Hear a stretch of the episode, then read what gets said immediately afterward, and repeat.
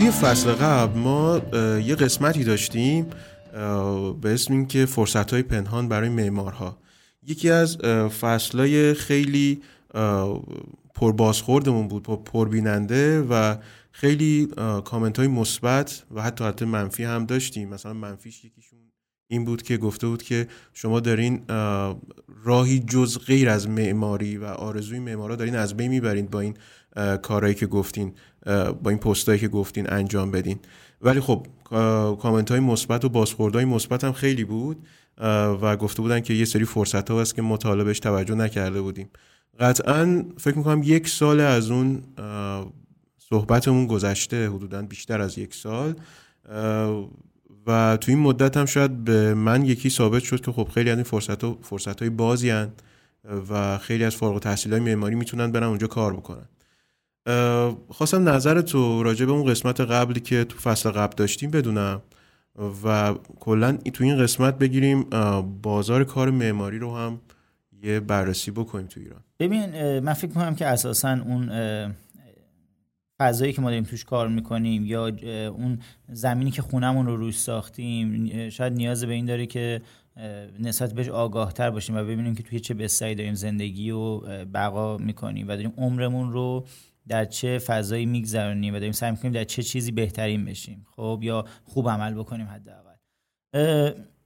سری قبل یعنی توی فصل گذشته تو اون اپیزود من دوست داشتم صحبت بکنیم در مورد اینکه اصلا چه فرصت هایی در این پلتفرم هست خب؟ در پلتفرم معماری یا در دنیای معماری مثلا حداقل ایران یا خارج از ایران ما چه فضایی داریم که می‌تونیم روش کار بکنیم. امروز فکر می‌کنم که بهتره در مورد این صحبت بکنیم که اصلا این فضایی که ما داخلش وارد شدیم در دنیا درش داره چه میگذره و توی ایران چه اوضاعی داره و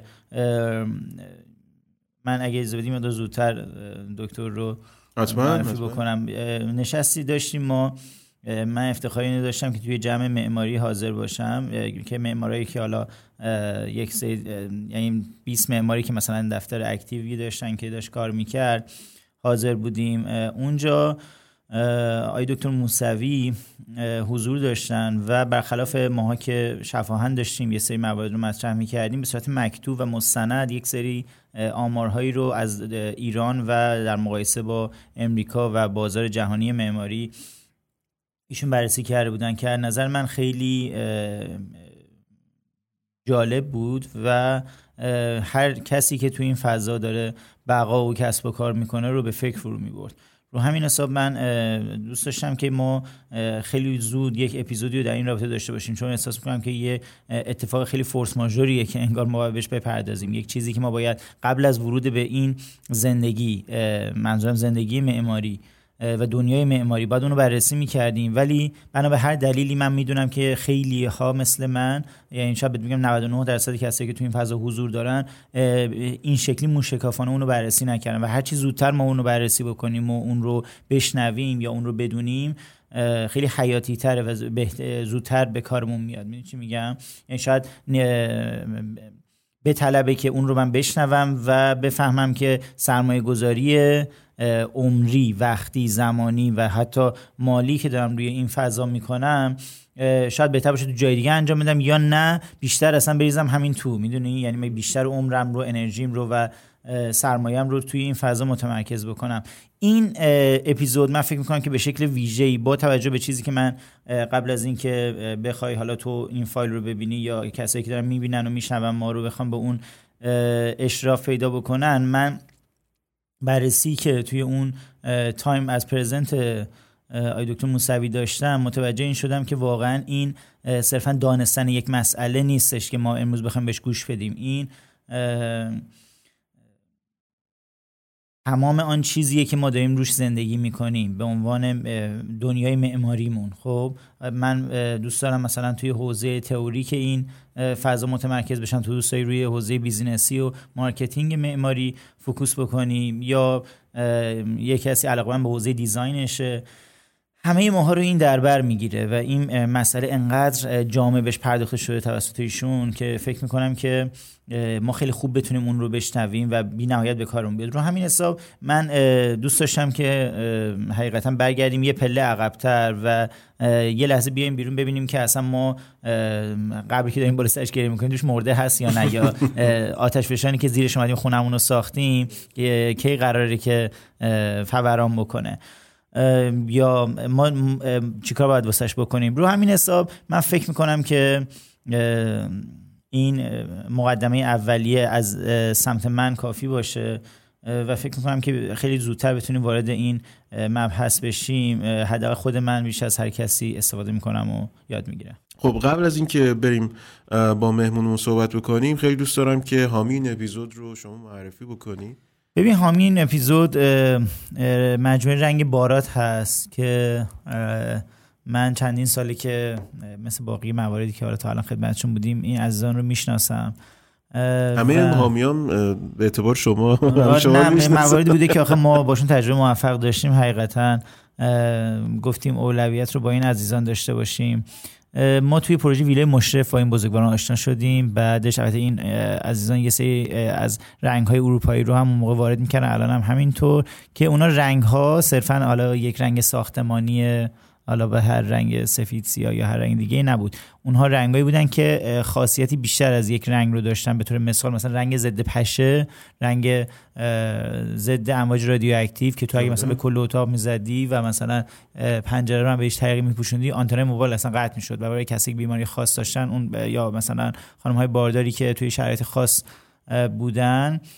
خیلی مورد جالبی بود. یا مثلا رنگ اسمارت که می‌تونست مثلا چه می‌دونم آلودگی هوا رو تا حدی برطرف بکنه یا مثلا آره دی اکسید کربن فضا رو بتونه کاهش بده که اون خود اون category رنگ های smart خودش واقعا یه دنیایی بود که اینا که زمانی که توضیح می‌دادن خیلی باحال بود. بعد رنگ های decorative ی بود که مثلا texture بتون یا texture مثلا آهن اکسید شده رو اون چیزایی که مثلا تو بازار حالا مثلا ما بدون microcement نه اصلا خود microcement هم category شونه. یا مثلا موارد پوشش های این چنینی رو هم تو این category دارن. منتها ما اونجا توی اون پروژه با رنگ مخصوص نما با این عزیزان آشنا شدیم.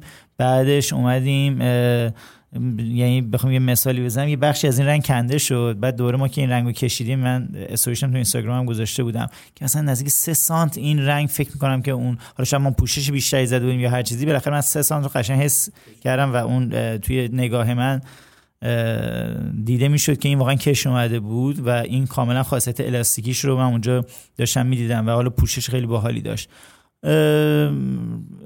عملا ویژگی که من بخوام از این مجموعه بگم این پرداختن به رنگ بیشتر از خود اون رنگه یعنی بیشتر از خود اون محصوله.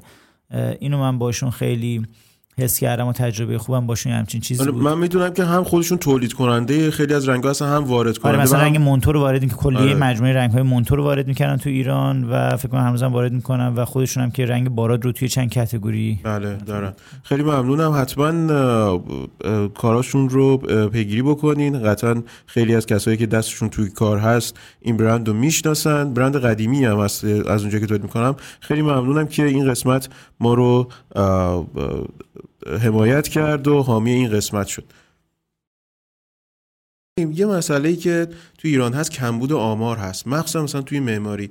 ما مثلا توی استارتاپ ها و شرکت های بزرگی مثل دیجیکالا اسنپ و علی بابا و اینا می‌بینیم هر سال یه گزارش سالانه میدن و اون کسایی که بازار رو رصد می‌کنن تو اون حوزه ها میرن با گزارش ها و گزارش های میدانی که خودشون کسب کردن یک آماری به دست میارن.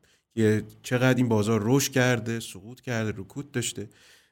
چیزی که مهمون این اپیزود ما آقای حمید رضا موسوی که تا چند دقیقه دیگه ما در خدمتشون هستیم از طریق ویدیو کال این آمار رو به دست آوردن. فکر می‌کنم برای همتر نمی‌دونم توی تاریخ معماری ایران همچین آماری روی بازار بازار معماری ایران تحقیقات انجام شده باشه و این آمار به دست اومده باشه. حالا صحبت رو کوتاه می‌کنیم. خیلی ممنون آقای موسوی که دعوت ما رو قبول کردین. یکی یک مقاله شما دارید به نام اقیانوس سرخ معماری در ایران. می‌دونم که از کلمه اقیانوس قرمز یا دریای سرخ یه کلمه برای marketing هست. خیلی دوست دارم که خودتون این رو توضیح بدین برای شنوندگان و بینندگان که اصلا این اقیانوس سرخ چی هست و چی نیست و بعد وارد بحث معماری بشیم. من درود میفرستم به شما محمد عزیز و همه مخاطباتون. افتخار دارم خدمتتون هستم. من چون محمد رضا خیلی مقدمه رو به نظر من درست موضوع رو تحلیل کرد من بهش نمی‌پردازم. از سوال شما شروع می‌کنم. ببینید ما یه من با یه سوالی مواجه بودم و من قریب به 23 سال عضو هیئت علمی دانشگاه بودم. تا ترم گذشته که در واقع استعفا دادم و تموم خاتمه دادم به در واقع کارم تو دانشگاه. این سوال همیشه برام فراهم بود. رشته معماری یکی از در واقع داغترین رشته هاییه که معمولا دانشجو انتخابش می‌کنن این سالها به خاطر این داغ بودن تعداد فارغ و تحصیلاش رو به شدت بالا برده. و همیشه این سوال بر پس ذهن من بود که آیا ما به این تعداد فارغ و تحصیل نیاز داریم و جامعه کششش رو داره یا نه. و نکته دیگه که از اون ور به موازات در واقع کار در واقع عضویت و هیئت علمی دانشگاه خب من درگیر در مدیریت و اداره یک شرکت معماری باز به همین مدت 23 سال بودم تا الان و هنوزم هستم. و نکته که در باش باش مواجه شدم این که فارغ التحصیلای ما وقتی که میان توی این بازار همه با یک در واقع مهارت ها در بهترین شرایطش با یک مهارت های مشخص و ثابتی که عمدتا تمرکز روی مبحث طراحی داره میان. و آیا و همیشه برای من این سوال بود که آیا بازار کشش این همه معمار رو داره؟ و معمارهایی که عمدتا همه از یک از یک نوع توانمندی بر... در برخوردارن. این کجا میره وصل میشه به کتاب در واقع بلو اوشن استراتژی که اون کتاب در واقع خیلی درخشان چانکیم و رن ماربرنیه. ببینید این اونا توی کتابشون یه مسئله رو مطرح می‌کنن. میگن که خیلی موقع ها ما به جای اینکه بریم در یک بازار کسب و کاری وارد یک رقابت نابرابر بشیم به خصوص اینا رو توصیه می‌کنن به جوونها یا کسب و کارهایی که میخوا... یعنی کسب و کارهایی که تازه می‌خوان پا بگیرن کسایی که می‌خوان تازه وارد بازار کار بشن یا کسب و کارهای در واقع ریشه داری که می‌خوان خودشون رو رینیو کنن. دوباره می‌خوان تجدید ساختار بکنن. میگه اصلا لازمه آیا بیایم لزوما وارد بازار بازاری بشیم که اونها ازش یاد می‌کنن به اقیانوس قرمز یعنی جنگ گلادیاتوراس یعنی همه در یک فضای محدودی تعداد رقبا زیاد و ما باید دائم با اینها بجنگیم. و میگه آیا یافتن اقیانوس به جای اینکه ما بریم شیوه های جنگیدن و خونین کردن خودمون رو یاد بگیریم آیا بهتر نیستش که بریم دنبال اقیانوس های آبی بگردیم؟ این سوال برای من پیش اومد. یعنی مبنای این مقاله شد که این آیا اصلا سوال اینه که آیا اقیانوس حرفه معماری ما الان قرمز یا آبیه؟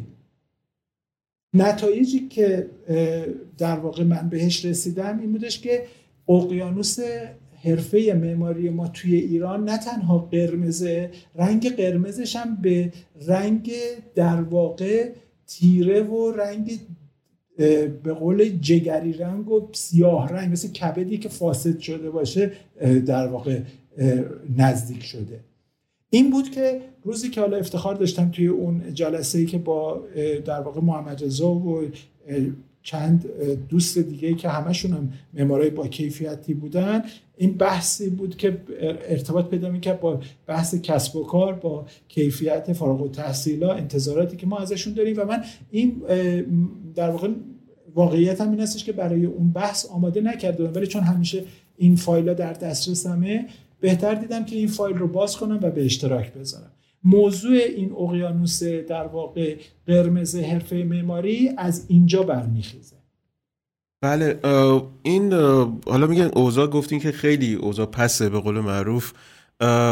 یه مقدار حالا اگه ما رضا اگه تو نمی‌دونم سوالی یا چیزی تو الان اینجا بزنه رسیده می‌خوای بپرسی. من می‌خوام برم ببینم چقدر اوضاع پسه من فکر می‌کنم ببین مسئله اینجاست که حالا اینکه اوضاع بده یا خوبه خب این فکر می‌کنم که برداشت هر کدوم از ماها باشه. زمانی که دلار داره میره بالا یه سری خوشحالن یه سری ناراحتن. خب بس تو نمی‌تونی اینو بستش بدی به کل جامعه.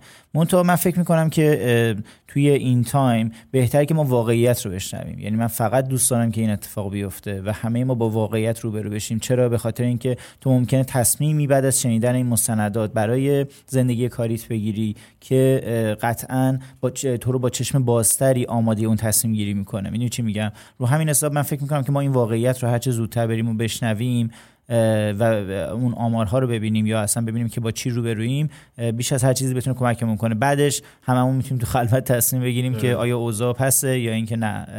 خیلی هم خوبه. عالیه.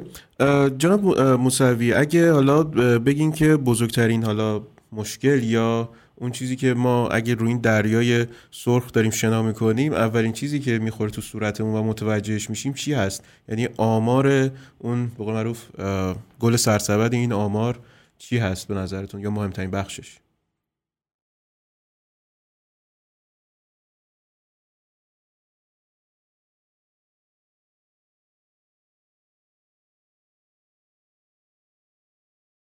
من من یه توضیح بدم در تکمیل صحبت محمد رضا. ببینید اصلا اپروچ این بررسی که من انجام دادم چیه؟ ببینید من با یه مثال میگم. ببینید شما زندگی یعنی فیلم های بالیوود چقدر از در واقع چقدر بازتاب دهنده واقعیت زندگی مردمان در هنده. درست؟ این این آیا آیا چیزهایی که در بالیوود در واقع انعکاس داده میشه آیا دروغه؟ من میگم نه. اما قابلیت تعمیم به همه یک میلیارد و سیصد میلیون نفر هندی رو نداره. نه فرمودید داستان ما داستانی که من توی این روایت دنبال می‌کنم که حالا بعدا مخاطبین شما می‌تونن فایل خودشون مرتب ببینن داستانشون اینه که ما یک سر یک سری رول مدل داریم که من فکر می‌کنم که یه امروز برای جوانای ما خود محمد رضا کوزادی هم که اینجا حضور داره یکی از اون رول مدل هاست. ولی این تصویر اشتباهیه که فکر کنیم که همه ما می‌تونیم محمد رضا کوسادی ها بشیم. همه ما می‌توانیم و باید بشویم. یا همه ما می‌توانیم و جا داره که مثلا علیرضا تقابونی ها بشویم محمد مجیدی ها بشویم و و و افراد دیگه ای که من الان اینجا اسمشون رو نمی‌برم همشون با کیفیتن ولی نکتهش اینجاست. دانشگاه ما داره اینا رو پرورش میده. برمیگردیم رو آمار. بذاریم با هم دیگه یه بار مرورش بکنیم. ببینید ما ما یه کشوری داریم من من مخصوصا مقایسه می‌کنم با امریکا علتی که در این گزارش آمارها با امریکا مقایسه شده به خاطر اینکه نحوه پرورش ما یعنی دستورکار کشور ما برای تولید معمار خیلی مشابه در واقع آن چیزی که دانشگاه ها در من فارغ از کیفیت تدریس یا کیفیت سیلابس های درسی من دارم دستورکار آموزش عالی رو میگم. خیلی از نظر تعداد دانشجوهایی که می‌گیره تولیداتی که داره و نوع اپروچی که به صنعت ساختمان داره خیلی نزدیک میشه به امریکا. من با امریکا مقایسهش کردم و توی اینجا می‌خوام ببینیم که آیا این آیا وقتی این مسیر رو رفتیم آیا همون رو نتیجه به ما میده؟ ما توی امریکا نقطه هم قبلش به شما بگم. ببینید من در آمارایی که برای امریکای شمالی جمعآوری کردم آمارایی بسیار بالا و دقیقه. چرا؟ چون اونها در اون مناطق در اون جغرافیا در واقع شرکت های ERP به دقت آمارهای شرکت ها رو جمع آوری می‌کنن. شرکت ها به خاطر اینکه از پلتفرم های در, در واقع از از سیستم های برنامه‌ریزی منابع استفاده یک پارچه منابع استفاده می‌کنن حتما اطلاعاتشون اطلاعات دقیق تریه و چون سیستم های مالی مالیاتی شفاف تری دارن به تب بنابراین اطلاعات دقیق تره در ایران این کار با مشقت جلو رفت. با تقاطع دادن اطلاعات از سازمان های مختلف و اینها رو قربال کردن یک تقریب داره توش. من این رو در مورد آمار ایران با تقریب میگم ولی با تقریب قابل قبولیه. راجع به روش تحقیق صحبت نمی کنم چون موضوع اینجا نیستش اما می‌خوام راجع به آمارا صحبت کنم. ببینید ما یک کشوری هستیم نزدیک به 370 میلیارد دلار جی دی پی داریم. تولید ناخالص داخلی داریم.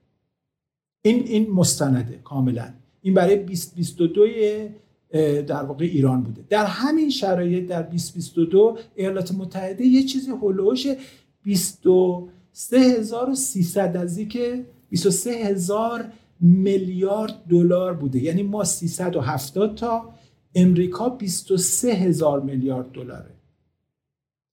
حالا کشوری که 23 هزار میلیارد دلار جی دی پی داره میره توی دانشگاهاش برنامه ریزی می‌کنه.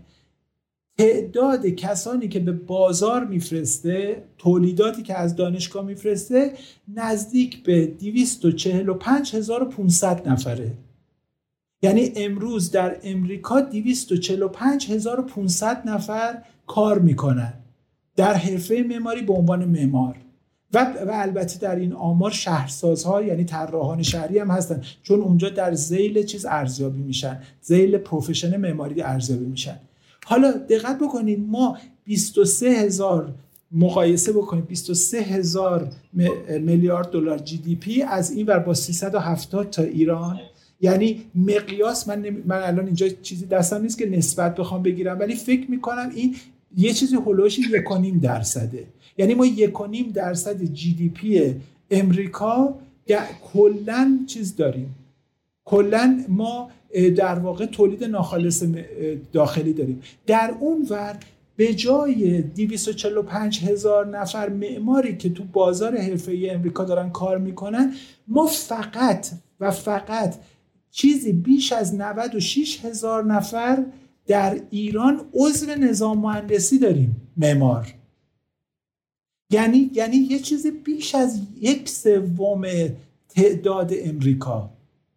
یعنی جی دی پیمون یک درصده ولی معمارمون سی درصد.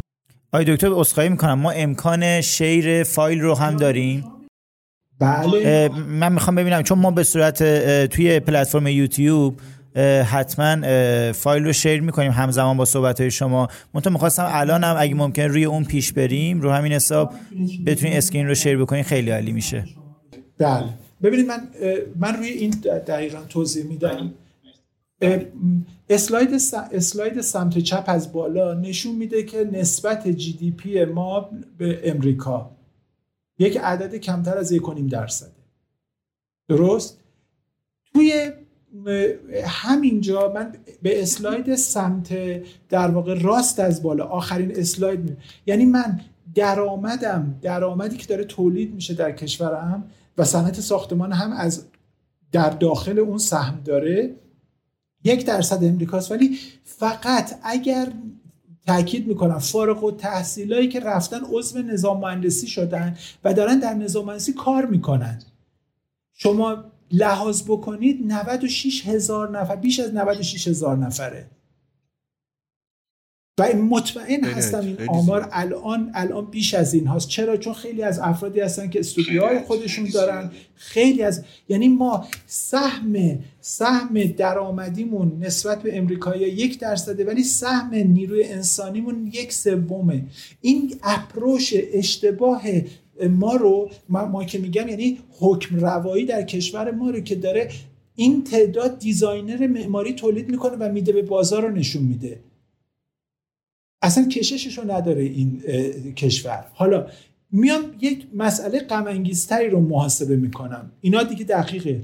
از این 369 میلیارد دلار در واقع درآمدی که ما داریم 120 ممیز 6 میلیارد دلارش مال صنعت ساختمانه. وقتی از صنعت ساختمان صحبت می‌کنیم از صنعت عام ساختمان صحبت می‌کنیم.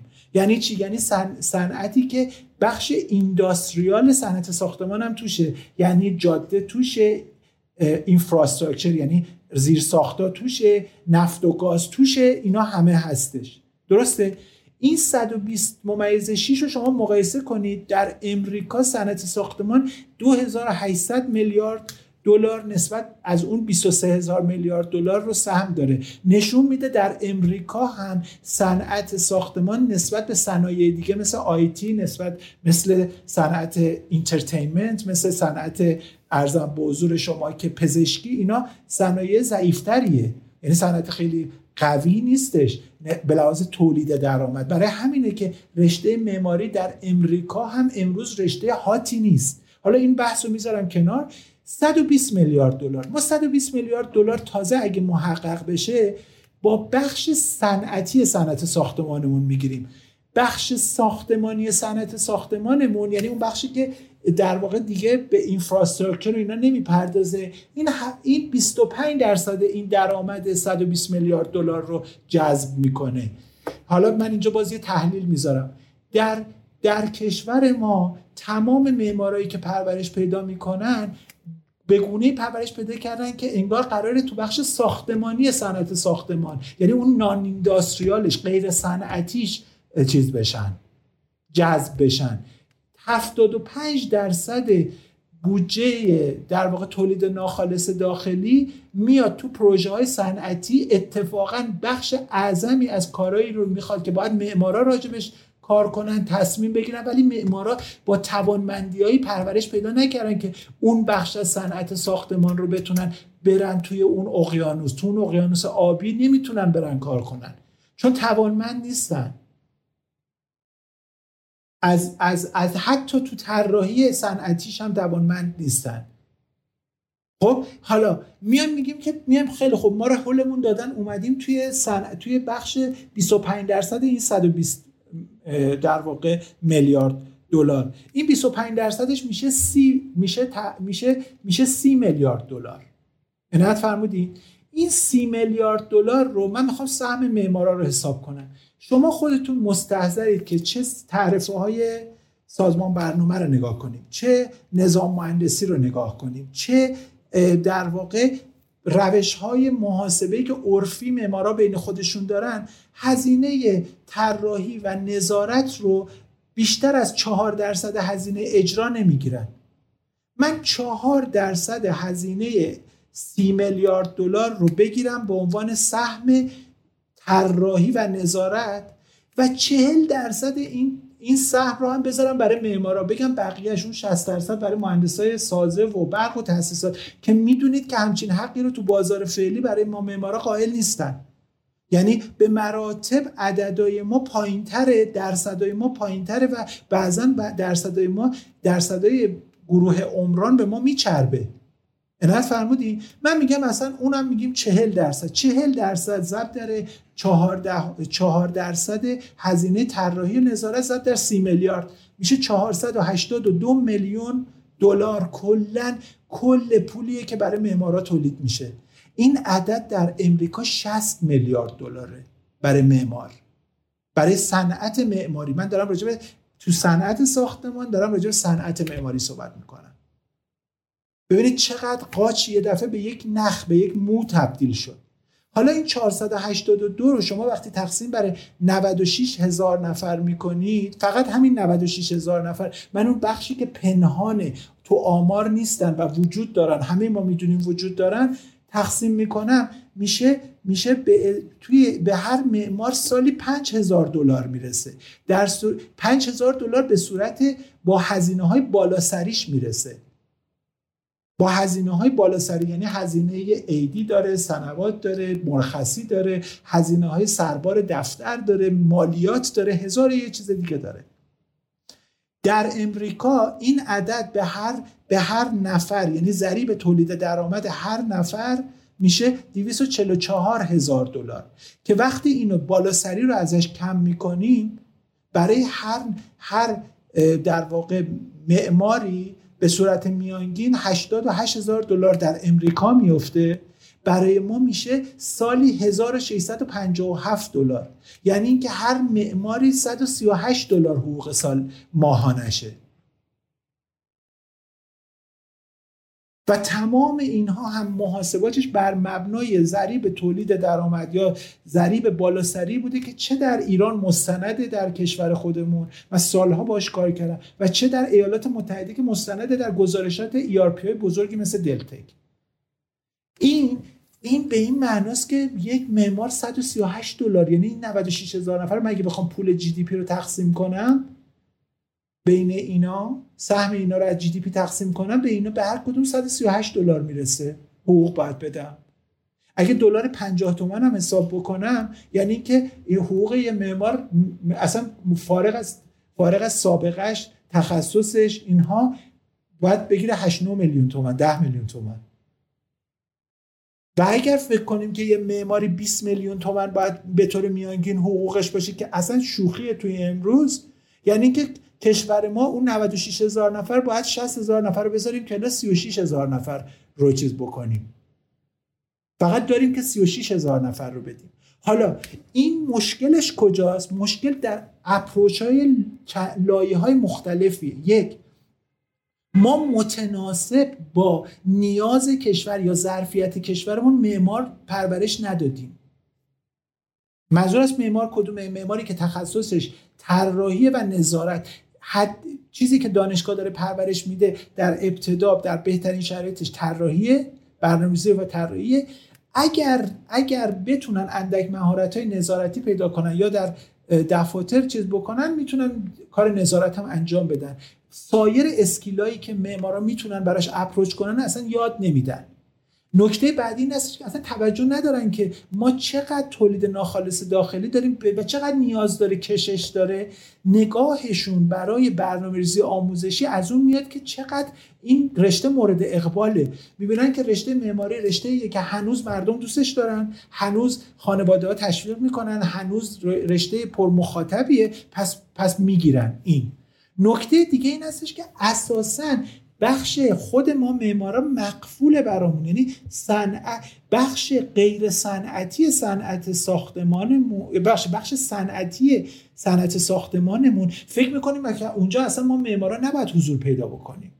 و نکته آخر این هستش که فکر ما وقتی که داریم معمار معمار پرورش میدیم برای انجام خدمات برنامه ریزی و طراحی و نظارت یعنی برای اون بخش در واقع دیسیپلین رو داریم آموزش میدیم. معمارای ما کل در دفاتر معماری کسب و کارهای معماری چه از یک نفر چه چه در واقع چیز بزرگ چه دفتر بزرگ. همه نیازمند این هستش که همه تمرکزشون رو طراحی یا روی کار فنی نباشه. بعضیا باید در واقع رو کسب و کار تمرکز کنن. بعضیا باید روی مدیریت تمرکز کنن. بعضیا باید روی کارآفرینی بعضیا باید روی در واقع talent management مدیریت سرمایه انسانی و استعداد تمرکز کنن. اینا کی باید باشن؟ اینا اینا اینا می‌تونن معمار باشن. ولی ما ما معمارامون با این approach با این در واقع نگاه و با این علاقه اصلا پرورش نمیدیم. و اینا بازارهایی که نه, نه در ایران در دنیا نشون میده که بازارشون داغ اقیانوساشون آبیه. این این آمار اینو داره میگه. من صحبت رو کوتاه می‌کنم که یه متکلم وحده نباشم. خیلی ممنونم از توضیحات عالی که دادین. واقعا حالا می‌دونم که محمد رضا یه سری سوالا داره. ما می‌دونیم که حالا مثلا آمریکا خب یه کشوری که مثلا روی business و این حالا اون چیزی که حالا تو ذهن حالا عموم هست Wall Street و مد... کارهای مدیریتی و اینا می‌گرده. شاید حتی تو صنعت ساختمان و معماری و طراحی معماری هم آمریکا شاید خیلی قیاس حالا از لحاظ کیفیت معماری مثلا چیز نکنه چون بیشتر اونجا شاید اون صنعت چیز رو دیولپرها و سازنده های بزرگ و شرکت های سازنده مثلا گرفتن و شاید درصد کمیش رو طراحی معماری یا مثلا ما هم تو امروز هم تو دنیا می‌بینیم که البته چند سالیه مثلا تو شهرهایی مثل نیویورک و اینا ساختمانای خب معروف و به معروف جایزه بگیر و اینجور چیزای معماری معروف تو اونجا کار می‌کنن. ولی مثلا تا شاید ده سال پیش به قبل آنچنان نداشتیم. بیشتر اروپا مثلا یا حتی آسیا این چیز رو به خودش اختصاص داده بوده. حالا ما رضا صحبت های طور میشنویم. می‌دونم که چیزایی یادداشت کردی و حتما یه سری نقطه نظراتی داری. ببین من بیشتر همین مستندات رو یادداشت کردم. این صحبت هایی که مثلا اینجاست که الان دکتر موسوی دارن انجام میدن و میفرمان اینه که باید در نظر خیلی خوشبینانه آمارهای ایرانی برآورد شدن. می‌دونی حالا آمارهای امریکا کاملا اینجوری که معلومه مستنده. منتها بله. آمارهای ایرانی خیلی خوشبینانه داره در نظر گرفته میشه. یعنی مثلا چه می‌دونم اینکه فقط بخوایم ما آمار نظام مهندسی رو بهش استناد کنیم من تو و خیلی از همین دفاتر امروز معماری که ماها قبولشون داریم و اصلا عضو نظام مهندسی نیستن یعنی ما الان نزدیک سی نفر توی دفترمون هستیم که یه نفرمون عضو نظام مهندسی نیست. می‌دونی؟ و این منظور که خیلی خوشبینانه داره این مبحث مطرح میشه. این ضریب رو لطفا داخلش در نظر بگیرین. من نظرم اینه که ما بریم سراغ اسلایدهای بعدی و ببینیم که توی حال باقی مباحث این مقاله چی داره میگذره. بله. جناب موسوی ما در خدمتون هستیم. من اسلاید دوم توضیح میدم چون در ادامه صحبت شماست. ببینید دلیلی که من امریکا رو در واقع مثال زدم کشوریه که توش پول زیاد تولید میشه. برای همینه که مقصد مهاجرت حتی از اروپای غربی و اروپای شمالیه. یعنی کشورهای کشورهایی که توسعه یافته تلقی میشن. درسته؟ اما توی همینجا هم می‌خوام بگم که اون بخش از اون بخش از معماری اون بخش از در واقع جامعه معماری که در واقع حرفش و مهارتش طراحیه حتی تو امریکا هم در خطره. ببینید من آمار به عنوان مثال الان جایگاه درآمدی حرفه معماری توی حرفه های در واقع دیگه توی ایالات متحده توی رتبه 11 خدمات فنی حرفه ایه یعنی ما یک کتگوری داریم که اینا رو تقسیم کردم. مثلا توی مثلا فرض کنید حوزه هلس یا سلامت یا حوزه فرض کنید آیتی و کامیونیکیشن. اینا همه هر کدوم حوزه های تخصص خودشون دارن. کلی مشاغل زیر این هست. یه حوزه داریم به نام حوزه خدمات فنی حرفه علمی که معماران و شرکت های مهندسین مشاور استودیوهای طراحی اینا رو در اونجا در واقع جایگذاری کردن. رتبه 11 رو داره تو جایگاه درآمدی. و توی کل مشاغل امریکا که مشاغل فکر نکنید خیلی زیاد و متنوع هستن رتبه 211 رو داره. برای کشوری زندگی می‌کنیم که اگر یک نفر بره اونجا و موفق بشه در یک دفتر معماری کار کنه بین یه چیزی هولوش سالی مثلا 65 70 هزار دلار تا سالی مثلا نزدیک به 100 110 هزار دلار با اون میانگین 88 هزار دلاری که من به شما گفتم می‌تونه درآمد داشته باشه می‌تونه زندگی مرفه داشته باشه. ما من می‌خوام بگم حتی در اونجا هم الان در واقع چیز نیست. اونجا هم تمرکز به طراحی تمرکز به طراحی این اپروچ درستی برای همه نمی‌تونه باشه. ممکنه محمد رضا کوهزادی دیزاینر بسیار قابلی بشه بتونه از در واقع بتونه راهش رو پیدا کنه بتونه پرچمش رو بکوبه و حمیدرضا موسوی نتوانه ولی حمیدرضا موسوی ممکنه مدیر خوبی باشه. درست در همون حرفه معماری در همون دفتر معماری. درست؟ این این چیزیه که الان امریکا باش چالش داره. شما نگاه کنید رضا امتیازات رضایت شغلی معمارا رو نگاه کنید. یکی از معتبرترین سایت ها که سایت حوزه تالنت منیجمنت آمار گرفته. سه و یک دهم تو امتیاز رضایت از کاری سه و یک دهم از پنج. یعنی یه چیز نزدیک به میانه پنجاه درصد. و همینطور رضایت از حقوق. باز دوباره همین میانه. این چیزیه که این چیزیه که مسیرش در در تمام کشورهای توسعه یافته و در حال توسعه رفتن و متوجه شدن که دنیا یعنی یعنی پروفشن معماری اگر فقط محدود بشه به طراحی و محدود بشه به در واقع کار فقط فنی که دانشگاه های نسل قبلی در واقع تمرکزشون بر پرورش چنین معمارانی بوده این معماران به شدت از نظر از جایگاه شغلی در خطر هستند. من چیز می‌کنم من در واقع میرم روی اسلاید بعدی. من راستشو بخواین خود تیتر چیز رو چون توی کنفرانسی تو اسفان ارائهش می‌کردم این پروژه رو این در واقع یافته ها رو من واقعا به همکاران خودم احساس کردم شاید دیگه زیاده از حد ممکنه این شمشیر من یا این تیغ من برنده باشه و آزاردهنده باشه. اسمشو گذاشتم اقیانوس قرمز حرفه معماری. ولی واقعیتش این هستش که شما تو اسلایدایی که با شما مرور کردم متوجه میشی که اسمش اقیانوس نیست اسمش برکه است. وقتی 370 میلیارد دلار شما جی دی پی دارید و اگه تقسیم به 80 میلیون نفر توی ایران بکنید این این مسئله به هر ایرانی یه چیزی هولوش مثلا 4500 دلار سالیانه می‌رسه. وقتی که کشوری مثل ترکیه که کشوری با درآمد خیلی زیادی نیستش بخواد به نسبت جمعیتش مردم سهمشون از جی دی پی سه برابر اینه.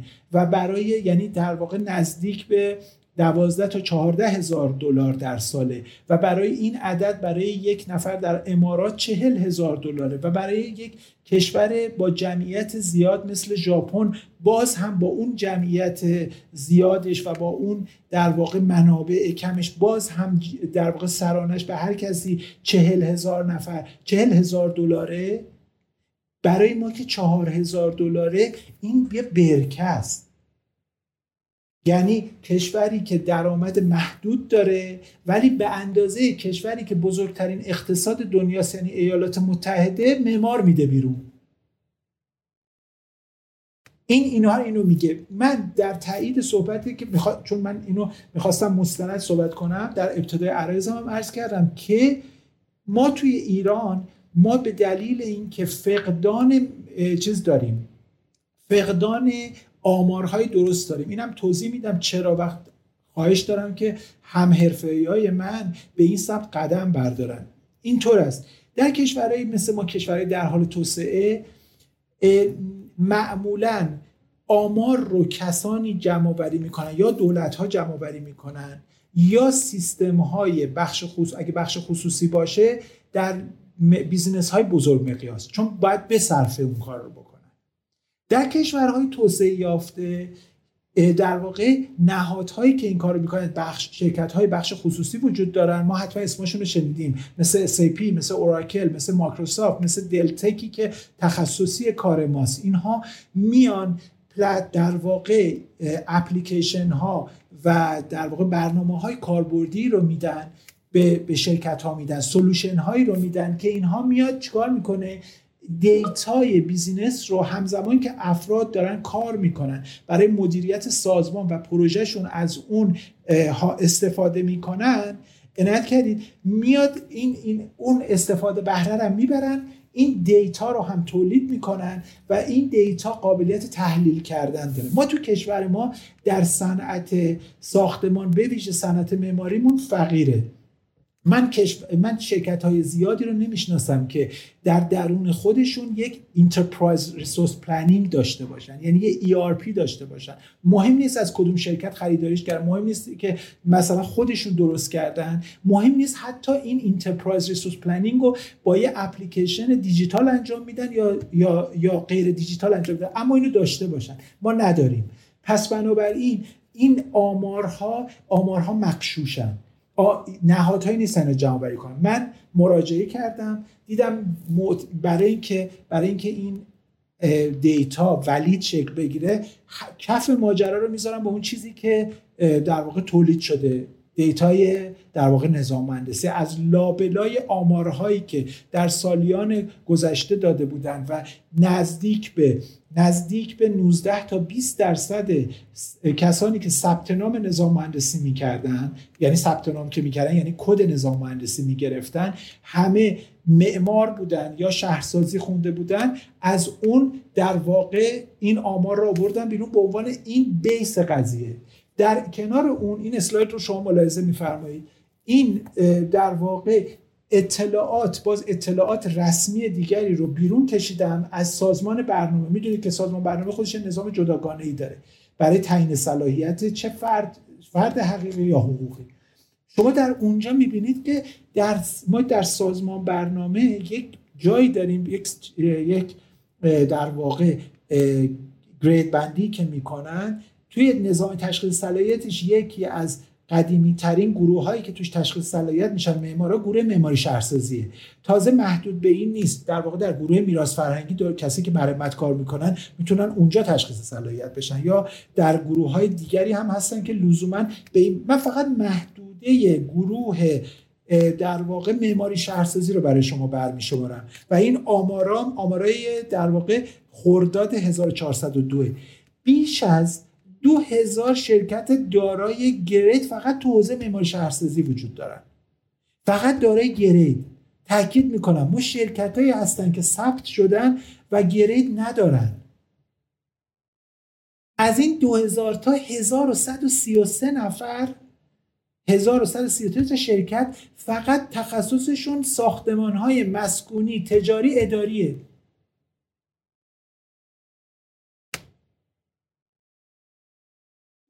اینجا اینها رو بیذاریم کنار. از جدای از این فقط استان تهران 805 تا شرکت ثبت شدن ثبت حقوقی شدن رفتن پروانه حقوقی نظام مهندسی استان تهران رو گرفتن. شما من اصلا من اینو میگم. میگم نصف جی دی پی کشور ما در تهران تولید میشه. در, در استان تهرانه. من فرض می‌کنم نصف شرکت های ایران هم در تهرانن. یعنی شما از این 805 تا متصور باشید که 805 تا شرکت دیگه هم حقوقی توی شهرستان ها هست که قطعا بیشتره. که آمارش اینجا نیومده. و توی اینجا توی کسایی که پروانه مجری دارن 1233 نفره. مثلا من نمی‌دونم ما داریم چیکار می‌کنیم. و این این اینا واقعیت هایی که تازه توی اون نو... الزامن تو اون 96 هزار نفر البته ممکنه با این 805 تا یا اون 1233 تا تداخل داشته ولی با اون تعداد شرکت بالا تداخل ندارن. شما این آمارا ببینید چقدر هولناکه و همینطوری هم رو به افزایشه من میرم روی اسلاید بعدی من فکر کنم تا اینجا آمار تموم شد. اگر حالا می‌خوایم صحبت کنیم راجع به چیز دیگه من در خدمت شما هستم. آمارا خیلی چیز بود. خیلی جالب بود این اصطلاح برکه رو آقای موسوی گفتند. واقعا انگار که مثلا ما یه برکه کوچیک داریم اندازه ژاپن ماهیگیر داریم که می‌خوان از این برکه کوچیک یه ماهی هم به دست بیارن. نداریم. ببخشید من فرمایشتون رو قطع می‌کنم. نداریم. ببینید ژاپن هر ژاپنی چهل هزار دلار سالیانه از جی دی پی سهم داره. در ایران میشه چهار هزار دلار. خیلی. خیلی آمار نداریم. یعنی اصلا هم اصلا ما مقابل مقایسه آره. ژاپن نیستیم. خب ما حتی قابل مقایسه با ترکیه هم نیستیم. آره و اینکه به نظر من متاسفانه حالا مثلا زمانی که ما انتخاب رشته رو داریم انجام میدیم برای دانشگاه حالا مثلا میگیم در دانشگاه بازه. این چیزی که جناب موسوی گفتن اینه که یعنی هیچ برنامه نیست. هیچ برنامه ریزی توی سطح بالای کشور دیده نشده واقعا که همینطور در دانشگاه بازه و خب رشته پرطرفداریه و دانشگاه هم برای درآمد بیشتر جذب دانشجو انجام میدن و از اون برم خروجی هایی حالا شاید همه اون می‌دونیم خروجی همه ما که از دانشگاه فارغ التحصیل شدیم خروجی با کیفیتی اون زمانی که فارغ التحصیل شدیم نبودیم نداشتیم. دانشگاه های خروجی با کیفیتی نمیدن. این مسئله در کنار این قرار میدیم که بعد یه بازار خیلی در و داغونی هم الان مثلا هست تو این بازار.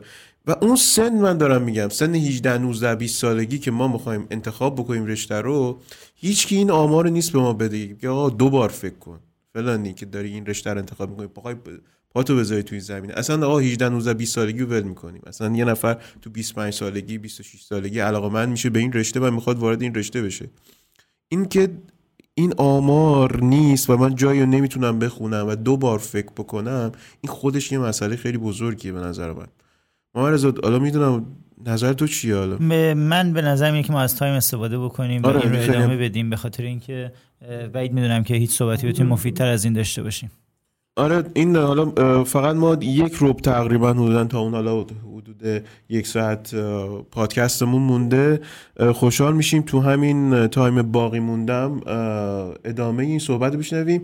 که البته ما رضا این مقاله و تحقیقی که جناب دکتر موسوی انجام دادن یه بخش چالش ها داره که ما داریم تو این پادکست بهش می‌پردازیم. به بخشش البته داریم می‌پردازیم. قطعا چندین ساعت صحبت و قطعا زمان زیادی هم برای این تحقیقات گذاشته شده. یه بخشش هست که روی کرده راه حلا و چیزایی که در دنیا امتحان شده و برای ایران هم پیشنهاد میشه هست که ما در انتها لینک این مقالات رو هم در تمام پلتفرمامون برای اشتراک می‌ذاریم حتما. پس عملا من بخوام فقط آی دکتر یه مسئله رو از صحبت شما برداشت بکنم یا اگه بخوام اینو در یک جمله بیارم اینه که آقا در دنیا کلا به معماری به عنوان یک شغل پردرآمد پرداخته نمیشه و کسی اون رو به عنوان یک شغل پردرآمد تا حالا از طریق آمارها نشناخته. آره ما مثلا چه می‌دونم اتکینز داریم ما مثلا فاستر داریم همه اینا هستن که درآمد بالا داریم ولی اینا تک از هزارن. و توی ایران اصلا جا میشه گفتش که اقیانوسی هم وجود نداره که ما بخوایم در اون شنا بکنیم و بگیم که اون یک فضای پهناوریه که بالاخره جزیش رو شامل میشیم. اون هم تازه یک برکه است. تازه از اون برکه ما اگر بخوایم یک تناسبی بگیریم به میزان مثلا جی دی پی به تعداد به بازار معماری و بازار معماری به تعداد معمار می‌بینیم که ما تعداد معمارمون بسیار بسیار بیشتر از آن چیزی هستش که اون بازار سرمایه داره و به ما اختصاص داده. من یه توضیح راجع به این بدم. ما ما ببین نکته که اتفاق افتاده چیه؟ ببخشید از این عبارت آمیانه استفاده کنم پوز عالی و جیب خالی خب؟ معمارا از بیرون حرفه پولداری به نظر می‌رسن. خودشون هم افراد پولداری به نظر می‌رسن. یعنی در اون سلوکی که دارن هم خیلی همیشه خوش present ن خب؟ ولی یه آمار بیایم با هم دیگه یه آمار دیگه رو مرور کنیم دیگه. ما یه همه یه کسایی که یه دستی توی مدیریت کسب و کار دارن یا حوزه کسب و کار و marketing و اینا رو می‌شناسن می‌دونن که یک مؤسسه هست به نام فورچون میاد شرکت ها رو ارزیابی می‌کنه. ببینه کدوم شرکت ها مثلا فرض کنیم درآمد بالا دارن کدوم شرکت ها مثلا رشد زیادی داشتن و روش های مختلفی داره و یه سری در واقع آمارها و اطلاعات و لیست هایی رو صادر می‌کنه. یکی یه, آم... یه دونه یه چیزی هست یه در واقع آماری هست به نام فورچون 500 یا فورچون 500 خب این این میاد 500 تا شرکت پردرآمد دنیا رو مشخص می‌کنه. شما توی اینجا توی این 500 تا یه دونه شرکت معماری پیدا نمی‌کنی. یعنی فاستر هم تو اون نیست. تنها شرکتی که بخش معماری داره که توی اون لیست فورچون 500 ایکامه. با 13 خورده میلیارد دلاره که از این 13 میلیارد دلار سهم گروه معماریش 320 میلیارد دلاره. 320 میلیون دلاره ببخشید. یعنی گنسلر به عنوان بزرگترین شرکت معماری دنیا به عنوان دیگه دیگه دیگه کسایی که تو حوزه معمار مدیریت دفاتر معماری کار می‌کنن راهنمایی که گنسلر داده همیشه چراغ راه همه معمارا تو دنیا بوده. دیگه ما از گنسلر پیشروتر نداریم. گنسلر بین یک تا یک میلیارد دلار درآمد سالیانه داره. اینو شما تقسیم می‌کنی به 7000 کارمندی که داره می‌بینید درآمدی محسوب نمیشه. این حرفه ما حرفه ما به عنوان یک حرفه درآمدزا محسوب نمیشه. این اولین اشتباهیه که اصلا توی جامعه ما وقتی که می‌خوان پا بذارن برن رشته رو انتخاب بکنن. این یک. نکته بعدی من میام توی من میام توی بخش دیگه. ببینیم ما کشور ما توی می‌خوایم باید چیکار کنیم؟ ببین ما ما توی در واقع درسته ما توی ایران آمار نداریم.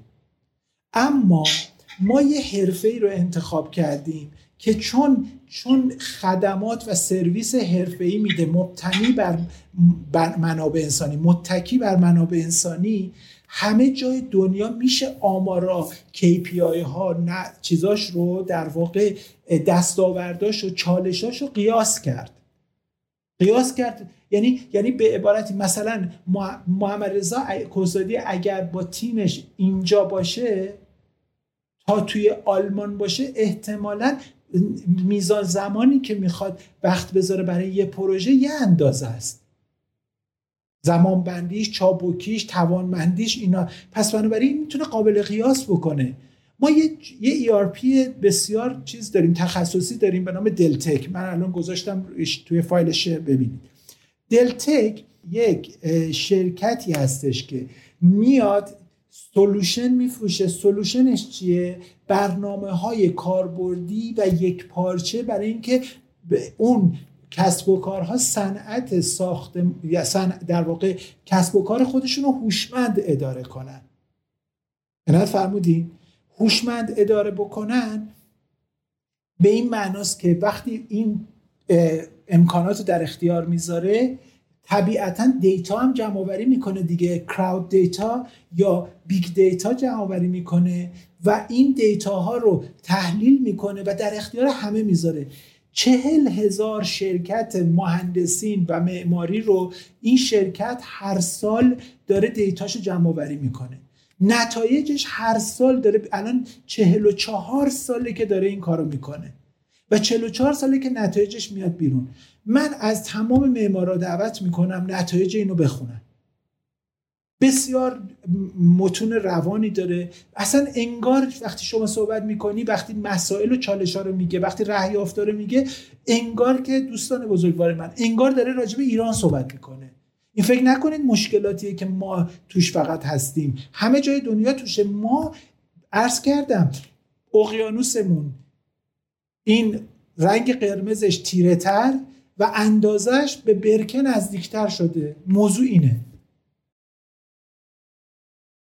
ممنون. واقعا آدم هم یه بار آره واقعا به بهت زده میشه. واقعا تو وقتی این آمارا نباشه یه چیزی که خیلی جالبه واسه من ما رضا اینی که واقعا اولا که ما واقعا شرکت خصوصیه که تو زمینه معماری که بزرگ باشه مثلا در حد استارتاپ های همین در حد اندازه ایران باشه متاسفانه نداریم. تیم ها اکثرا تیم های کوچیک ببین نمیشه گفت نداریم داریم. آره ولی واقعا خیلی چیز بارزی مثل همین گنسلر نیست یا مثلا مثل فاستر نیست که مثلا شاخص باشه و تو بتونی اینو به عنوان یک مثال بزرگ بیاری. ببین دفتر هادی تهرانی دفتر active و درآمدزا و با نرخ بالاییه. خب منتها اولا که خیلی تو ایران active نیست بیشتر توی آلمانه و از طرفی هم خیلی نمیشه اون رو local دونستش. می‌دونی؟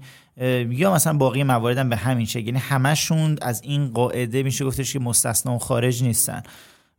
ولی میگم این چیزی که من حالا الان اینو قبلا بخشایش شنیده بودم بخشایشم از توی این فایل من خوندم ولی الان واقعا دارم میشنم باز به همونقدر به فکر فرو رفتم و اینکه توی یعنی باید پذیرفت که آقا این چیزی که ما از بیرون پوسته یک معمار یا یک دفتر معماری می‌بینیم که مثلا با دستگاه با دستگاه پول شمار داره واقعا مثلا درآمد ماهیانش حساب می‌کنه خداییش این نیستش و باید بپذیری که تو یک تاجر الماس یا وارد شغل تجارت الماس تجارت نفت یا فروش خرید و فروش مثلا ملک تو دنیا نیستی. چرا؟ چون اون مشاغل ذاتا مشاغل پردرآمدیه و اون پوز عالی رو هم داره. منتها باید بپذیری که آقا طبق این آمار در خود امریکا هم در خود گنسلر هم داره این اتفاق نمیافته و توی ایران هم طبعا همچین چیزی نیستش. پس اگر به این قصد داری وارد این فضا میشی قبلش یه دور این موارد رو بخون. و من فکر کنم حالا در ادامه هم اگه بتونیم یک بخش دیگه هم از این مورد رو حالا من نمی‌دونم اون مدیریت قضیه با تو آره آره ما وقت تقریبا کمی داریم. تقریبا حدودا به یک ساعتمون داریم نزدیک میشیم. ولی اشکال نداره چون بس می‌خوام حالا برای جنبندی جناب موسوی اگه صحبت هایی که این بخش چالش های این تحقیقاتون رو انجام دادین یه جنبندی بفرمایید. خیلی ممنون میشم. من یه توضیح قبل از این جنبندی بدم. ببینید مارز جون ما توی ایران شرکت بزرگ نداریم در حوزه معماری. من توضیح میدم مستند صحبت می‌کنم. شرکت های در واقع بر اساس سایزشون یا درآمدشون چیز میشن در واقع دسته بندی میشن. ما در ملاک درآمد رو نمی‌تونیم ملاک قرار بدیم چون ایران به خاطر ارزش پول پایین و حق و زحمه هایی که در واقع مزد در ایران پایینه دیگه نسبت به جهان پایینه. این پس بنابراین اگر اونو ملاک قرار بدیم که اصلا همه چی فیل می‌کنه. از نظر تعداد شرکت ها در واقع از صفر تا 50 از 50 تا 250 و از 250 به بالا. یعنی صفر تا 50 نفر از یک تا 50 نفر به قول معروف میشه میشه در واقع شرکت های کوچیک مقیاس یا فرم ها یا استودیوهای کوچیک مقیاس در واقع ارزیابی میشن تا 250 در واقع سایز متوسط یا میدیم سایز میشن. یعنی ما تا 250 راجع به اسمیا صحبت می‌کنیم. از 250 به بالا میشه شرکت های بزرگ. ما اساسا در ایران شرکت معماری با 250 نفر به بالا نداریم. مگر مگر شرکت هایی باشن دولتی فرض بفرمایید اونها در درون خودشون یک چیز داشته باشن. در درونشون یک مثلا دیویژن معماری داشته باشن یه بخش معماری داشته باشن.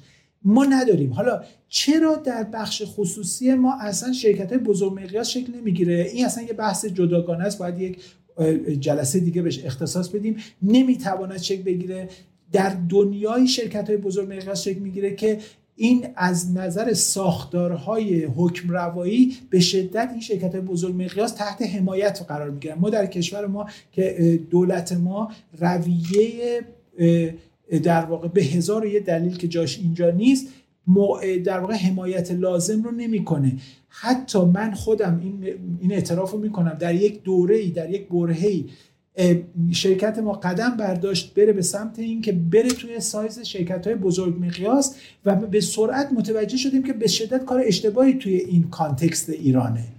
و وقتی اون حمایت ها وقتی اون شفافیت ها وقتی اون اعتماد ها وقتی اون ثبات اقتصادی ها وجود نداره این این شکل نمی‌گیره. پس ما اینو نداریم. لذا لذا این شرکت ها چیز نمی‌کنه اما نکته من به شما هیچ من امروز میگم دلیل شرکت ها برای اینکه بتونن درست مدیریت بکنن باید اصلا ارتباطی به سایزشون نداره. باید بسان یک شرکت بزرگ مقیاس هم data ی خودشون رو جمع آوری کنن. این data رو ساختار یافته بکنن و تحلیل کنن و سازمانشون رو هوشمندانه اداره بکنن. ولی حتی اگه ابزارشون یه اکسل ساده باشه. okay از این میگذرم. میام یه توصیه می‌کنم برای جمعبندی. ببین این آمارا نشون داد که چقدر اوضاع هولناکه توی در واقع معماری. توی همه جای کشور هولناکه من معماریش رو می‌تونم مستند بگم. اما وقتی یک صاحب کسب و کار یا یک فرد یعنی من یک فردم یک فریلنسرم یک یک به قول اونور دنیا به این کسانی که یک نفر business یک نفره دارن میگن sole practitioner این من یه چیزم من یک نفرم دارم کار می‌کنم یا یک شرکتم فرقی نمی‌کنه. می‌خوام بدونم به کدوم سمت قدم بردارم. اصلا کجا رو هدف قرار بدم. مجمع جهانی اقتصاد یا World Economic Forum میاد یک گزارش درخشان میده. همیشه میده. گزارش شفاف برای همه جای دنیا همه دنیا هست. برای از تمام دنیا هم آمار گرفته. به نام آینده مشاقل یا Future of Jobs. 2022 برای آمار در واقع گزارش تا پایان تا پایان تا بخشی از اول یه بخشی از 2023 هم در بر می‌گیره. می 2023 یه گزارش داده. به شما میگه که از چون دنیا هم دائما در حال تغییره نمیشه آینده های طولانی مدت رو خیلی چیز کرد. ولی تمام کلان روندها و تمام مشاقل و آینده در واقع مشاقل رو از تا, تا 2027 پیش بینی کرده. به شما میگه تو هر اینداستری مشاقل کدوم کدوم مشاقل از دست میرن؟ به شما داره میگه به شما میگه که ببین منشی از دست میره.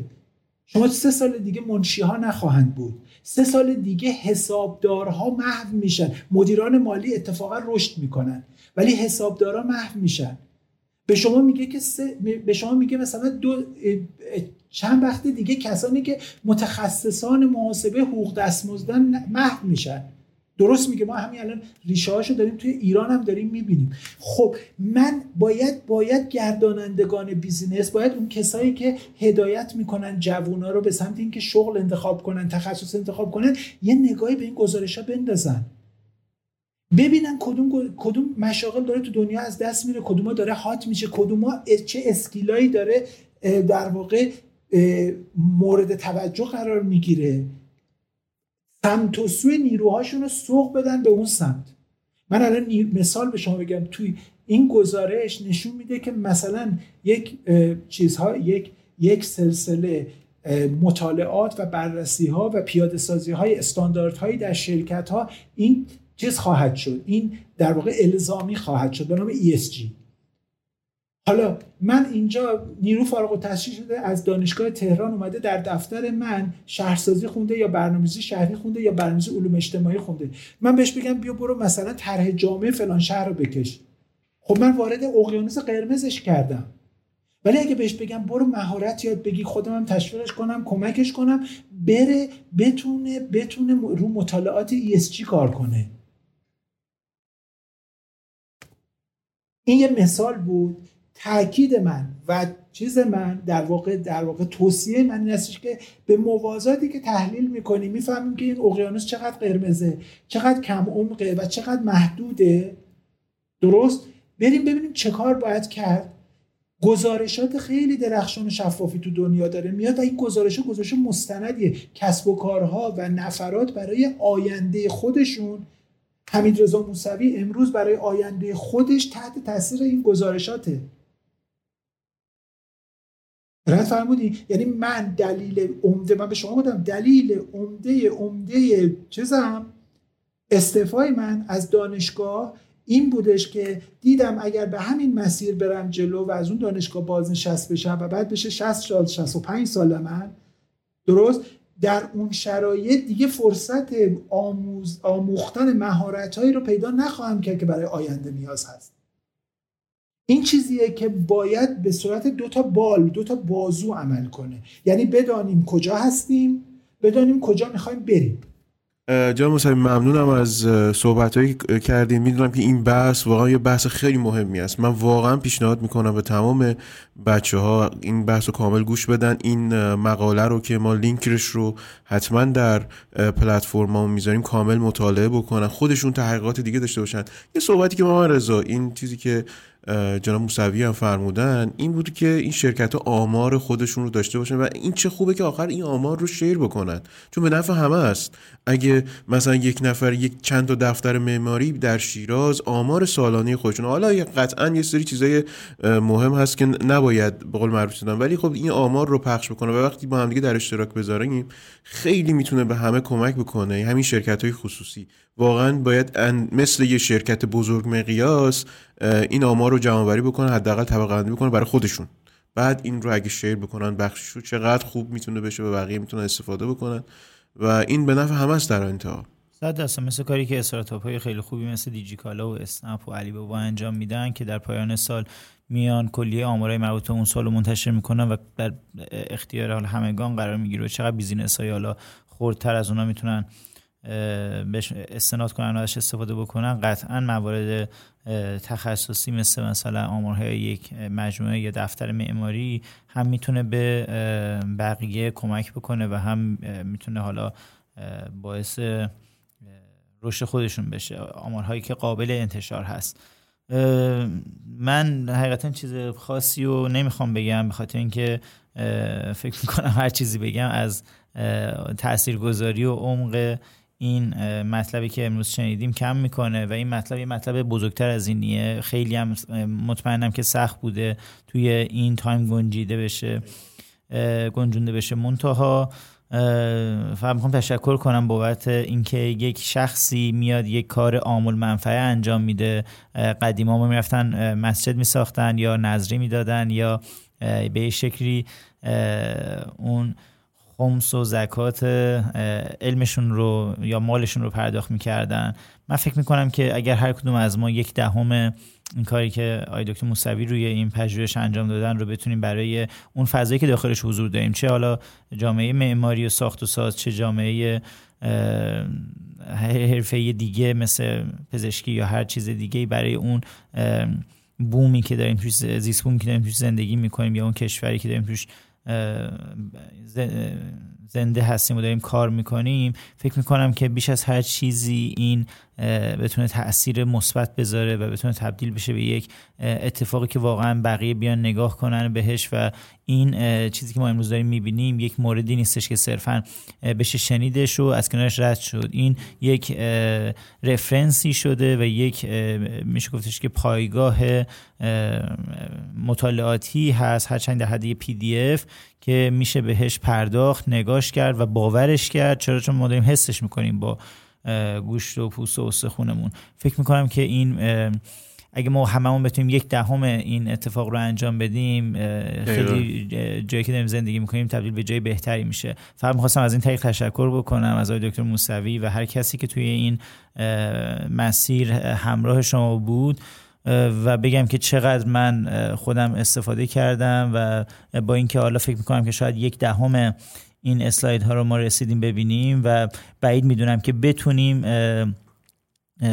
از کنار این بگذریم و فقط به همین یک اپیزود بسنده بکنیم و اگر واقعا افتخاری داشته باشین که جلوتر شما حاضر بشین تو این فضا و به ما افتخار حضور بدین فکر می‌کنم که خیلی برای ما سبز و آموزنده خواهد بود انشالله که این اتفاق مستمر باشه. معرضه عزیز من نمی‌دونم باید چی بگم. خیلی تعارف نیستم ولی این لطف شماست. من فکر کنم وظیفه ما انجام دادم. ضمن اینکه خوشحالم از اینکه در واقع در کنار شما بودم. از شما و همکارانتون تشکر می‌کنم. سپاس از دوست همکارای من توی لابراتوار نوآوری هم خب اینجا نیستن ولی روی این کار زحمت کشیدن. من حتما این پیام پر محبت شما رو بهشون میرسونم و اونها هم متقابلا حتما قدردانن. من اینجا به شما بگم این در واقع این ارائه سه بخش داشت. یه بخش این که ما کجا هستیم یه بخش این که ما تو دنیا شرکت ها در مواجهه با این مسائل به سمت چه راه حل هایی رفتن و اینکه چه باید کرد. این دو بخش دوم و سومش هر کدوم شاید خودش یک مباحث دیگه رو میطلبه. اگر ضرورت پیدا کرد یا شما تشخیص دادید و اینا خیلی من اعلام آمادگی می‌کنم راجع به اونا می‌تونیم جداگانه صحبت بکنیم. خوشحالم میشم که خدمتتون باشم. اینو به جد میگم. ضمن اینکه میگم حتی فارغ از این ارزم به حضور شما من این بخش قضیه رو من خواهش می‌کنم. اون بخشش رو من اطلاع رسانی می‌کنم به شما. ولی اگر جمع چون دوست ندارم جنبه تبلیغی به خودش بگیره این کاری که شما دارید انجام می‌دید برای ما تبلیغی به خودش بگیره اینو شما به که می‌دانید اطلاع رسانی بکنید یا یا استفاده بکنید. ببینید ما, ما دفتر ما دفتر ما از چهار سال پیش این در واقع ERP رو در درون خودش ایجاد کرد. ما این آمادگی رو داریم. حتی چشم انداز داریم. تو لابراتوار به دفاتر کمک کنیم که بتونن پلتفرمایی داشته باشن که خودشون آمار خودشون رو جمع کنن و بتونن تحلیل کنن و بتونن از توش در واقع KPI ها یا key performance index های بیرون بکشن و بتونن وضعیت خودشون رو هوشمندانه مدیریت بکنن. و میگم این ما خیلی خوشحال میشیم که صنعتمون صنعت قدرتمندی بشه. قطعا ما هم قدرتمند میشیم. البته این اتفاق روتین در دنیاست و اصلا جامعه تبلیغاتی دارن چیزی. این که بعضی از شرکت ها هستن که این خدمات رو انجام میدن در دنیا و قطعا به صورت آماری یک سری از داده ها رو استخراج می‌کنن برای کمپانی های حالا کوچکتر یا بزرگتر. و همین امروز داریم می‌بینیم میگم الان شما می‌تونید با یه سرچ ساده آمار سالیانه دیجیکالا اسنپ یا سایر پلتفرم‌های آنلاین که در قالب حالا استارتاپ عمومی دارن فعالیت می‌کنن رو می‌تونید دانلود بکنید و حالا شاید بعضی از ما دفاتر معماری نیمچه آماری هم سر سال برای خودمون داشته باشیم. ولی حقیقتا واسه خود ما این قضیه تا حدی ما سعی وجود داشته باشه و چقدر عالی میشه که با این حالتی که ما دیدیم که کاملا مستند و اصولی و منطقی یک سری داده های آماری مورد نیاز و حیاتی. حالا فراغ از مورد نیاز باید بگیم حیاتی اون کسب و کار بتونه از طریق یک مجموعه متخصص و حاضق توی این بخش بتونه استخراج بشه.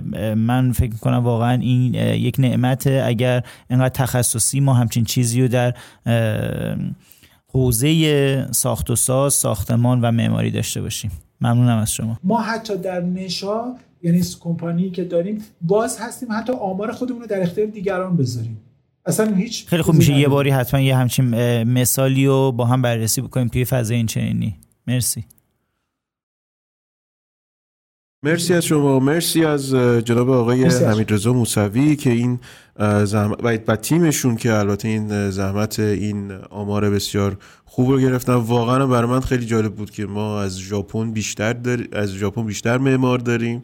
این فارغ التحصیل معمار داریم یا توی نظام مهندسی بعد ولی خب اقتصادمون یهویی میای مقایسه می‌کنی ساخت و سازمون مقایسه می‌کنی. خیلی کمه. قطعا برای شنونده و بینندگان ما خیلی جذاب بوده. مرسی. این اپیزود ما از یک ساعت برخلاف قسمت های گذشته بیشتر شد چون بحث جذابی بوده. قطعا خسته کننده نیست ممنونم از شما محمد رضا و در آخرم از حامی این اپیزود رنگ بارات هم تشکر می‌کنم. که باعث و بانی این جمع خیلی خوب شد. خیلی ممنونم. مرسی از شما. مرسی دکتر. اصلا نباشین.